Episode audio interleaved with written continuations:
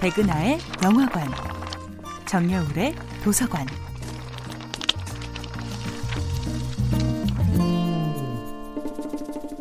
안녕하세요. 여러분들과 쉽고 재미있는 영화 이야기를 나누고 있는 배우 연구소 소장 백은하입니다. 이번 주에 만나보고 있는 영화는 로브 라이너 감독, 윌 휘튼, 리버 피닉스 주연의 1986년도 영화 스탠바이 미입니다. 골목대장 크리스, 예민한 영혼의 고디, 안경제비 테디, 뚱보 번.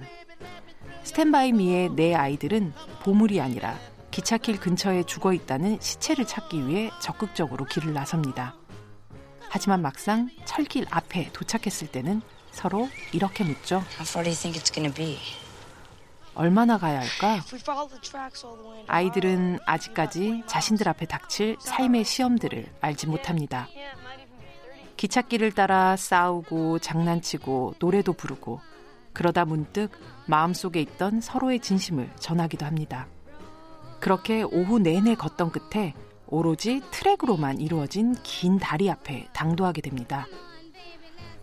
기본적인 먹거리도 챙겨오지 못한 아이들이 기차 시간표를 체크했을 리는 만무하죠.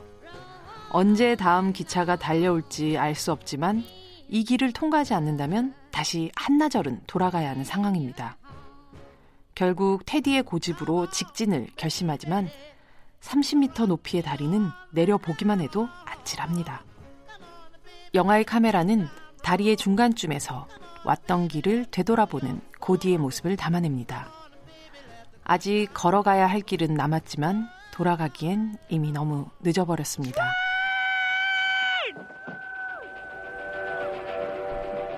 그때 저 멀리서 기차가 맹렬하게 달려옵니다. 재빠르게 달려가는 다른 아이들과 달리 둔한 몸에 소심한 겁쟁이인 번은 결국 철길 위로 넘어집니다.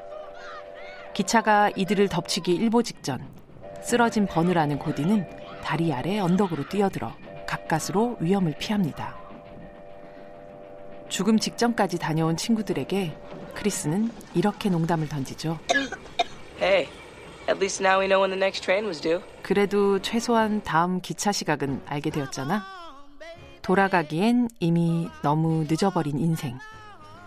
이것은 어쩌면 한 치 앞도 알 수 없는 삶의 불확실성 앞에 영화 스탠바이 미가 전하는 가장 구체적인 위로의 말일지도 모르겠습니다.